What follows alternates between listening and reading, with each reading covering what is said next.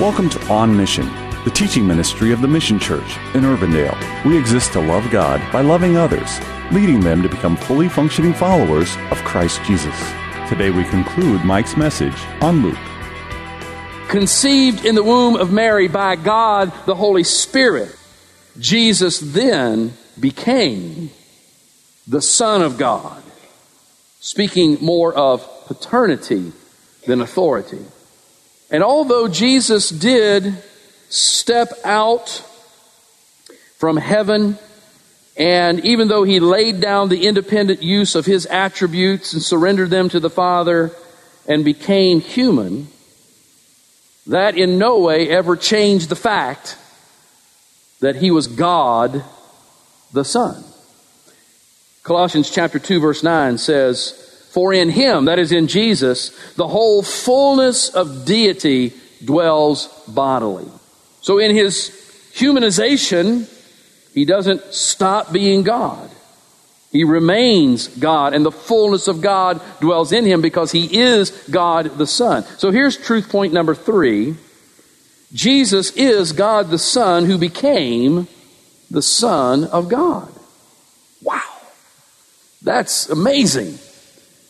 He became the Son of God, the offspring of God in the form of the Holy Spirit. So this speaks to his deity. Son of Adam. It's mentioned there that Jesus is of the line of Adam. The designation of son of Adam is applied exclusively to Jesus' humanity. That is to say, when, he, when we call him a son of Adam, is that he became a man and as a man faced all the joys and trials humanity brings. Now, that is a hugely important issue, and it's an issue that many people who call themselves Christians just don't grasp. They say, well, yeah, Jesus had a past. It was easy for Jesus not to sin. It was easy for him to endure the cross. It was easy not to ever lie. It was easy uh, because he's God. True, he is, but while he lived on the earth in that fleshly body, he was 100% man and came under all that man has to face. Jesus was, we'll see in a week or so, Jesus was tempted to sin. Jesus faced hardship of every kind. And that's why Hebrews 4:15 says that we do not have a high priest we cannot sympathize with, who cannot sympathize with our weakness. But we have one who has been tempted in all things as we are, yet without sin. Truth point number four says that in Jesus, the Creator and creation collide, becoming one together eternally. And I'm speaking there specifically of the creation of humanity. Jesus, through the incarnation, becomes the God man. 100% God, 100% human. There's never been anything like it, and there never will be anything like it in the future. He, he is totally unique in that. We also find in the record that he is noted as the son of Abraham.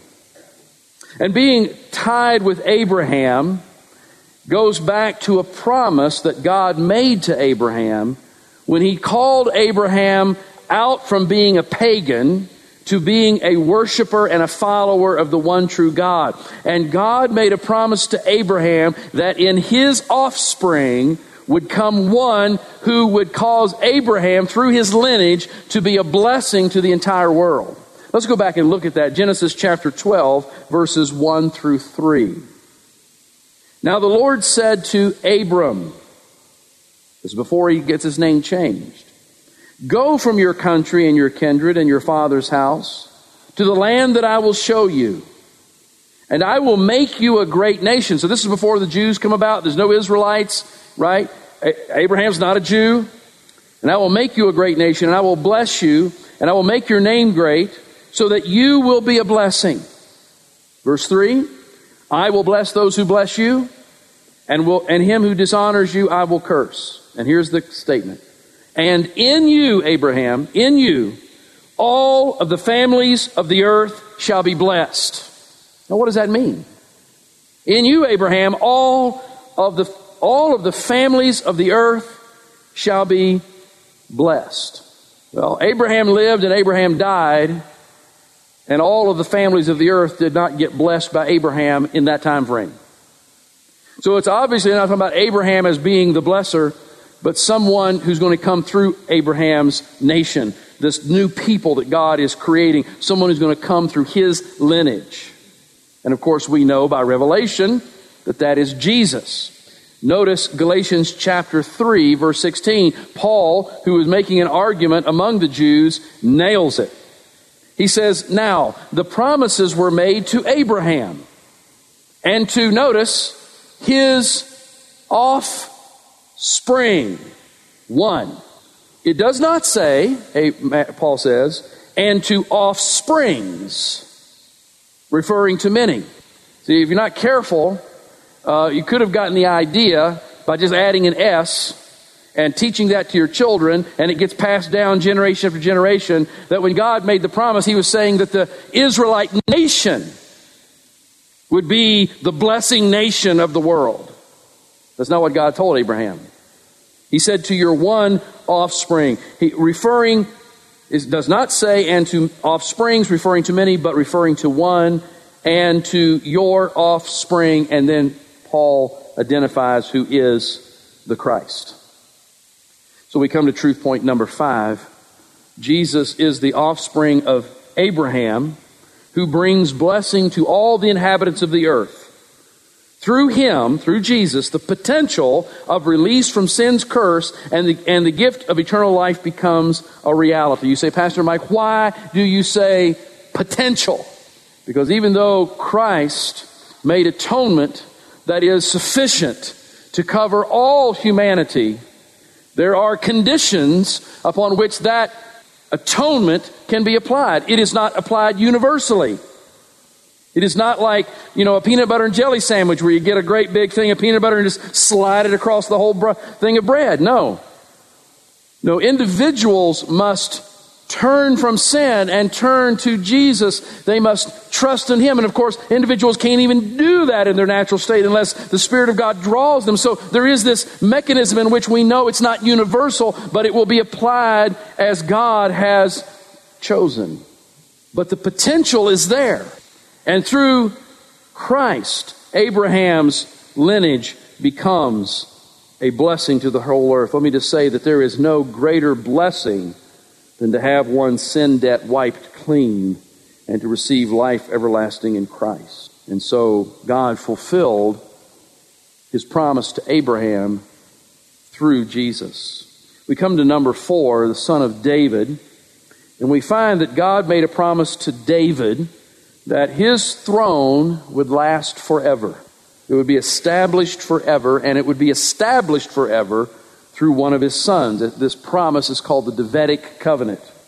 And the Davidic covenant is articulated in a couple of different places in the Old Testament. Second Chronicles chapter 17 verses 11 through 14 gives us, I believe, the clearest summary of the covenant. So I chose that to present to you this morning.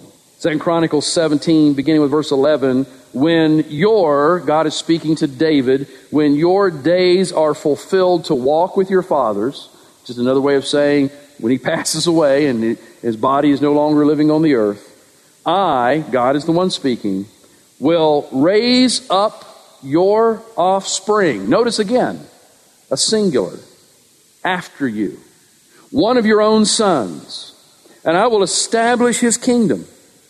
He will build a house for me and I will establish his throne forever.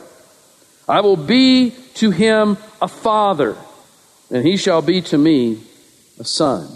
I will not take my steadfast love from him as I took it from him who was before you, that's Saul, but I will confirm him in my house and in my kingdom forever, and his throne shall be established forever. Truth point number six. Being a descendant of David, gives Jesus the legal right to be the forever king that God makes reference to in the passage. And so as we go through this genealogy and we find some of these names that are very prominent, and we look at the promises that were made to them, and we see how ultimately they're fulfilled in Jesus, it begins to tell us something about Him, doesn't it? It begins to make a picture of Jesus that is magnificent to behold. We find that Jesus' genealogy through his mother Mary proves beyond a doubt that he is the Messiah that was promised to Eve in Genesis chapter 3, verse 15. So let me give you a summary of this teaching, and then we'll begin to close it down. God, the Son, became the Son of God through the supernatural work of God the Spirit. Jesus then is the second Adam doing what the first Adam could not do or did not do, and that is remain sinless. Son of Adam. He received the fullness of humanity. He received everything that is human except one thing, and that is the sin nature. Because he was conceived by the Spirit of God, he did not receive the sin nature. But having received all else that is human and going through all else that humans go through and obeying the Father perfectly in all things, he became one of us so that he could represent us in his salvific work through the cross and the resurrection before the Father. You see, an angel couldn't do it. It had to be a man standing for mankind. As son of Abraham, he became the fulfillment of blessing, making mercy and grace available to all the peoples of the earth. As son of David, he is entitled to be enthroned as King of kings and Lord of lords, as Isaiah 9 7 says, to establish his government with justice and righteousness from this time forth and evermore. The genealogy of Jesus an unimportant, boring list of names? Yeah, if you don't care about God's plan. If you don't care to know that Jesus is actually qualified to be and do what he has made his claims to be and do.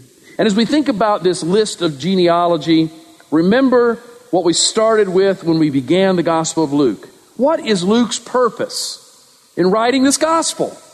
His purpose is to help this friend Theophilus to have confidence, to know that what he is being taught about Jesus is related to fact. This is not fiction. This is not once upon a time. This is real space, real time.